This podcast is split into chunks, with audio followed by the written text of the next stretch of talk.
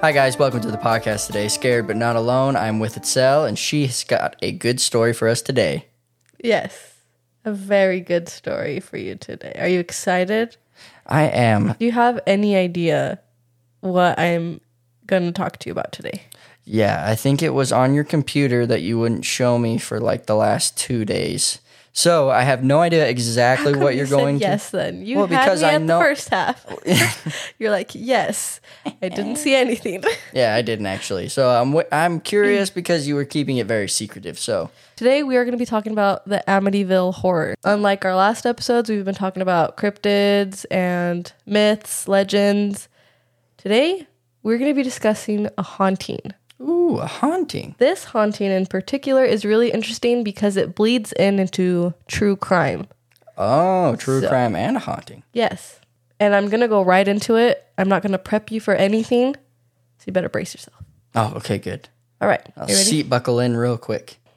Early in the morning, around 3 a.m. on November 13th, 1974, Ronald DeFeo brutally killed his parents and four siblings in their home at 112 Ocean Avenue, Long Island, New York.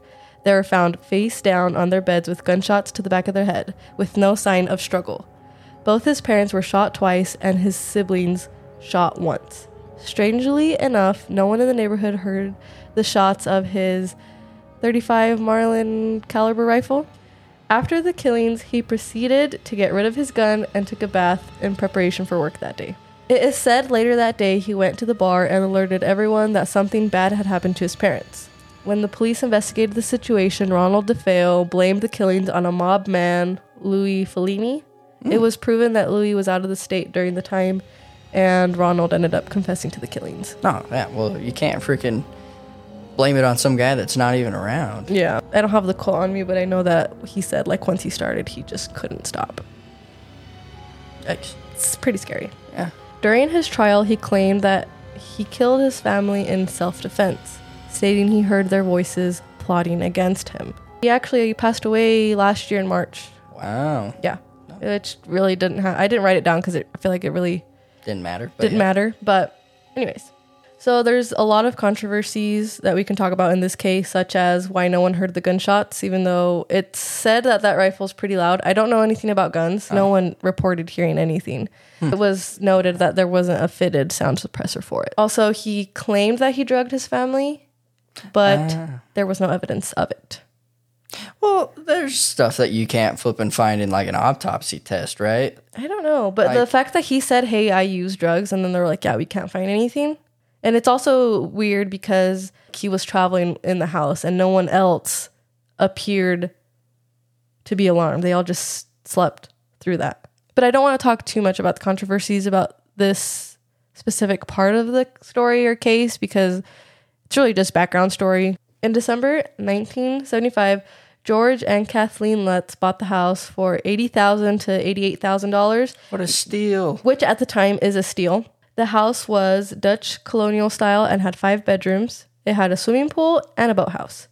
Hmm. Sounds like they have a lot of fun. Mm-hmm. The real estate broker had told the Lutz family about the DeFeo murders, mm-hmm. and that didn't change their mind about the purchase. They were fine with it. The Lutz family, George, Kathleen, Daniel, Christopher, and Missy, along with their dog Harry, moved into 112 Ocean Avenue. Disturbingly enough, furniture that belonged to the DeFeo family was actually like put in as a deal for $400. Nice. So they Yes. get all the dead people stuff. Yes, and I heard in some podcasts, but I couldn't find like actual like a cited source on this. But like the beds and everything were still in the house and even sold. So they might have used the same beds that the DeFeo family was murdered in. Oh, that's comforting. Yeah, that's disturbing. So George and Kathy, after they learned about the history of the house, they did actually uh, get a priest to bless the house, just kind of as a precaution, I guess. Oh, yeah. But it is rumored, but it has never been confirmed. This is like a, it's still up in the air. There's a lot of like contradicting story, uh, stories about this. Is when the priest was blessing the house, he heard a voice telling him to get out, and he just like ran out of the house. Oh, so the priest ran out of the house. So the priest went in, started doing his blessing, heard a voice say, Get out. He ran out. Must not be a very good priest because a priest would have typically stayed in there, right? I've watched all the horror films. Oh, I'll talk about that later. The priest allegedly de- uh, developed blisters on his hands that are similar to stigmata or stigmata. Okay. The family only remained at 112 Ocean Avenue for 28 days. 28 days. Okay. During their time there, George Lutz claims there were sulfuric odors in the house that came and went, and the front door would slam shut in the middle of the night. He also stated that he struggled to keep the house warm. He kept the fireplace burning day and night. The house just never stayed warm. Yeah, it does seem a little suspicious. The family claimed that they would that they would find gelatinous drops or green slime on the carpet and oozing out of the walls, the keyholes and stuff in the morning. George Lutz also claimed that he mysteriously woke up at 3 a.m. slash 3:15 a.m. every morning. The paranormal hour. No, apparently the time where Ronald DeFeo killed his family. The paranormal hour. I, I guess that too, but it's he mo he mostly uh, links that to the times the murders were hap- the murders happened. Okay. George Lutz also claimed that his wife Kathy would just randomly be transformed into like a 90 year old lady. Kathy Lutz said that she had constant nightmares about the murder and often would feel unseen forces embracing her. Unseen forces. So I like explain that. She just felt something embracing her.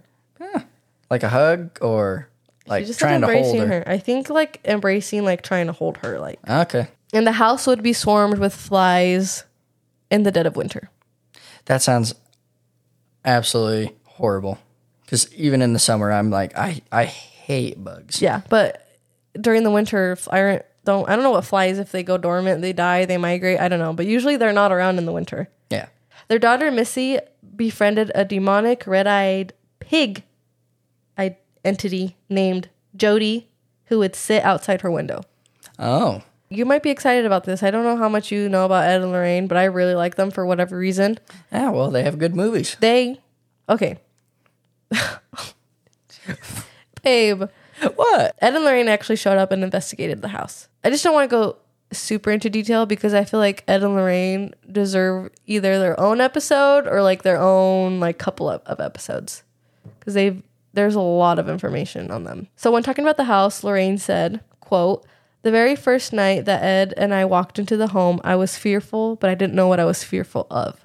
End quote. She also said, quote, as I was going up the stairs, I reached the point where it felt as if a force of water was coming against my chest, almost like a waterfall.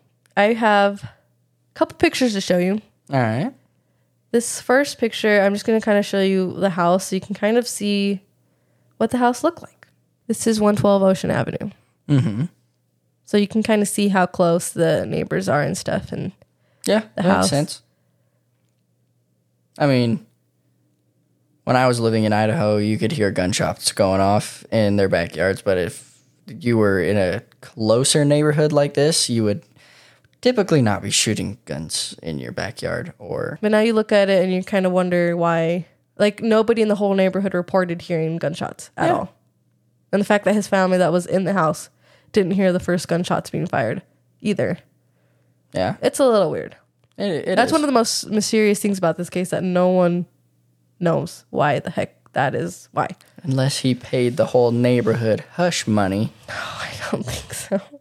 So this is a picture that was taken by I think the photographer that was helping Ed and Lorraine Warren at the time, and it's believed to be John DeFeo, one of the siblings, that was shot in the house. It's uh, just a regular black and white picture with two open doors and a staircase coming in front of both the doors. Uh, they snagged the picture, and it looks like the boy's just peering over the staircase. yeah, there's a little boy peering over the staircase, and it kind of looks it looks a little weird because you know when you take pictures, sometimes you get the red dot in the middle of your pupil. The red eyes. Yeah, He's got that thing going on. he, he does not. It doesn't look like that. He looks oh, like he's got the white eyes. Yeah, his wide eyes. There's no like reflective eyes. yeah, nothing. But that kid does strongly resemble the John DeFeo kid. Like his haircut seems to be the same length. Uh, Relatively, I guess that they Same would be about the same size or age because of the pictures side by side as well. At this portion of our case, I kind of want to hear what you're thinking. Uh, maybe rate it on the bill, bill of it, bill of, Believability scale. yes, rate it on the believability scale. Let me know what you're thinking. So, one thing that you were addressing for how the neighbors didn't know. They didn't, they didn't hear anything. Yeah, they didn't hear anything. There's quite a few ways to make sure that your shots are silent. Even though it wouldn't be like as silent, but it would be more like, oh, like you wouldn't automatically think like, oh, that's a gunshot. Um, I'm gonna look up what that 35 caliber Marlin looks like, just so I can see what type of gun it is and the ammunition that they use. Oh, so this is so the 35 Marlin isn't actually a bigger gun. It really does. It does look like a Marlin. It's just a lever action rifle, but it's it looks like it's for more big games, so it's gonna have a little bit of a bigger cartridge. So yeah, this would be something that we'd probably use to go hunting for elk or deer. Yeah. Do you want to see a picture of it? I I've it. seen it. Oh. I've seen it. I just Okay, but yeah, no, that would be a pretty loud gun, and it'd be pretty dang hard. that's to, kind of what's told about this uh, story that it's like it makes no sense as to why no one would hear that and the fact that they didn't find a fitted suppressor on it and yeah. Well, I don't think there would be. Yeah, no. It's, so there was You should have been able to hear it if you were the neighbors, unless the neighbors are also really heavy sleepers. he fired eight shots Yeah. So, on the believability scale, on whether this is a haunting or do you believe their story is what i'm trying to ask like what i'm wondering? So with the kid, um, they were only there for 28 days so it's very hard to find like super detailed oh yeah, of no, what happened there. It kind of just seems like it was just like this happened and this happened and this happened. Yeah. So what my mom was always telling me, like you know, the, like growing up, that kids are really close to God mm-hmm. because they're just so innocent. They haven't been corrupted by anything, so they are really close with uh, the spirit or something like that. But it, I feel like that could also make them more vulnerable to other things. To Because, evil. Yeah. So Yes. that with the pig deal, that could be definitely a thing. I mean, I very well could see that. On a believability scale, I'd I'd give it maybe like a like a five, five and a half. Like it would be um, if we had more information about like you know a day to day life of what they went through, like in the twenty eight days. Like mm-hmm. say the mom she wrote down a journal and mm-hmm. she's like, oh today little Timmy, he went through like all this stuff, mm-hmm. and then out of nowhere, green slime started dropping out of the ceiling. Like that would be a little bit more. so you just want more details Yeah, if there was more details, I'd be able to like be a full on like yes, hundred percent. This is a believable, a believable story. But on the same route, they also bought the house for pretty cheap, and this then they moved out 28 days later. Mm-hmm. So like that would be something had to have been happening to them in order for them to just be like, let's get up, let's get out. This isn't cool anymore. Like I don't right, care about it. I want it. you to give your final. My final score on the believability scale is a five. Okay, Five is what I believe. now I'm going to talk about some of the controversies as to why this certain case of the Lutz family living in this house could be a hoax. Yes, I asked right after you gave your believ- believ- believability scale. I can't say that My word. believability score? Score. You mean your believ- your believability. Believability. Okay, Say it with now we're going to talk about some of the controversies and why this might be a hoax after you just gave me your score. Cool. I'll change it One after of we get done. No. One of the most um, common reasons that always gets thrown out there with cases like these that are famous and more well known is they did it for the money. A lot of cases are like that, right? And that got thrown into this case because, like I said, Ed and Lorraine showed up. A TV show actually came also and investigated their house. What TV show? I don't have a show. Uh, I don't have a name of the show. They got a book deal eventually. Ooh, a book deal. Mm-hmm. What is the book title? The Amityville Horror, a true story. Oh, that makes sense. Another reason as why this could be a hoax, hoax is that they just probably weren't able to pay for the house. They might have realized that, oh my gosh, we might have just. We've bitten off too big of a chunk. Mm-hmm. Oh, gotcha. Okay. They actually admitted that some of the scenes from the books slash movies, because they made a movie about the Amityville horror. Yes, they did. There's quite a few, and actually, there's. I, you probably know this. I, I added this as a fun fact. Is that there's an Amityville horror movie that was released in 2005, starring Ryan Reynolds. he plays George Lutz in that movie, and we should watch it sometimes. My man crush. I'm going to have to watch this. I think he's like the most inappropriate star for a movie like this. well, that was when he was beginning in his That's true. career. But He isn't was that just kinda trying to funny? Find his way. I'm just saying, like, it's a fun fact. Isn't it kind of Oh, funny? absolutely. Like, Ryan Reynolds starred in a horror movie. Yeah, out of nowhere, and now Yeah. he's Deadpool. Yeah. yeah. So I added that because I thought you'd think it was funny. yeah. I can But get they behind that. admitted that. Some of the scenes in the book slash movie were embellished. Of course, but they do that with everything. Yes, There's a little but- bit of exa- exaggeration. Yes, but for but they every said- little story, there is a truth. Yes, especially in like Hollywood Every and little story, there is a truth. For for every story, there is a little bit of truth. True. But they said that it didn't that the fact that the book and movies have some scenes that are embellished that it didn't take away from the horror they were living in in that house. In addition to the other things we just talked about, the son Daniel Lutz has reported claimed that his dad was into the occult, that George Lutz that George Lutz oh. was into the occult. So What type of occult? just like I think creepy stuff. He he said that he thinks his father is the one that invited unknown spirits entities into the house because of what he was into. Oh, And that's what happened. His son is kind of known to say like, yeah, that stuff happened, but it's not because of the murders, it's because of my dad cuz he was just into occult stuff and he made that stuff happen oh, gotcha. So that's a reason too. Another thing to take in account is that a lot of other families have lived in that house since the Lutz family, and nobody has reported anything weird. Hmm. Imagine that you're just sitting there, and the person that's supposed to be the protector of the family, blah blah blah blah. He's like, "Nah, dog, come on, come right on in. The door's wide open. This is my wife and my kids. Mm-hmm. Have fun." Ah, what a solid guy. I don't know why the Amityville Horror is like it's such a famous case. Mm-hmm. That's been looked over many of many of times. Yes, we might might not go into this specific case, but have you ever heard of Lizzie Borden? Yes, I have heard of Lizzie Borden, So, but I don't know anything about her. The name is just there.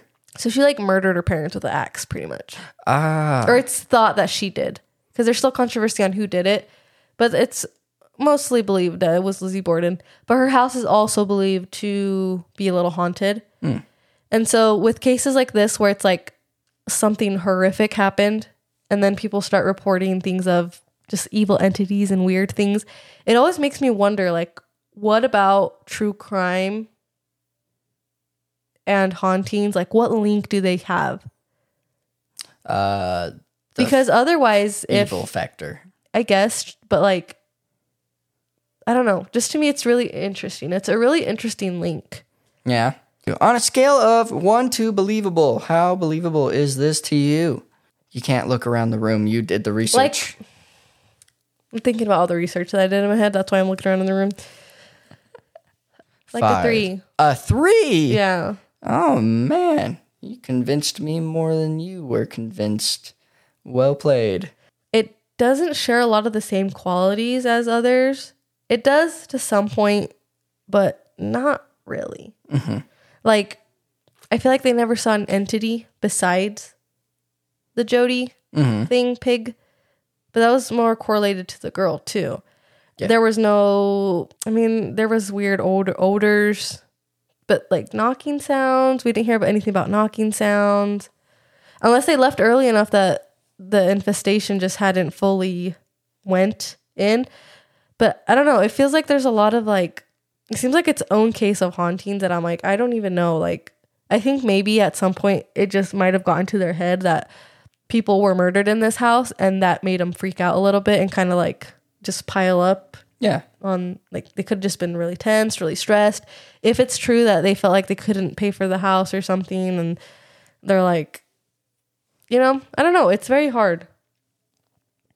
And I don't I think this is one of the cases we'll really never know. Yeah. Same with that picture of the boy. It's been it's been said that like yeah, that could have been one of the one of the kids of the investigators that was there or something, but it hasn't been proven. It Yeah. hasn't been proven or disproven. So it's like uh, that's all I have today for our Am- Amityville horror. Right on. Well, it was a very good story. I liked it. Thanks. All right. Well, uh, just to wrap up the podcast, thank you guys for listening. Uh, please leave a review on the Apple Podcast, let uh, know what- Spotify, Google Podcast, whatever you guys are listening to on. Uh, give us a rate, a review, and uh, Let us know what you guys think about the Amityville horror. Do you believe it? Let us know what you rate it on the believe believe believability scale. I can't say that word. Let us know what you rate this story on the believability scale. and if you guys have any questions or comments, like something that we missed, and you want to correct us or uh, tell us some new news maybe we didn't uh, see, If you guys have any specific topics, cases you guys would like us to look into, you guys can email us at scared but not alone podcast at gmail.com. all righty. Okay. Bye, guys.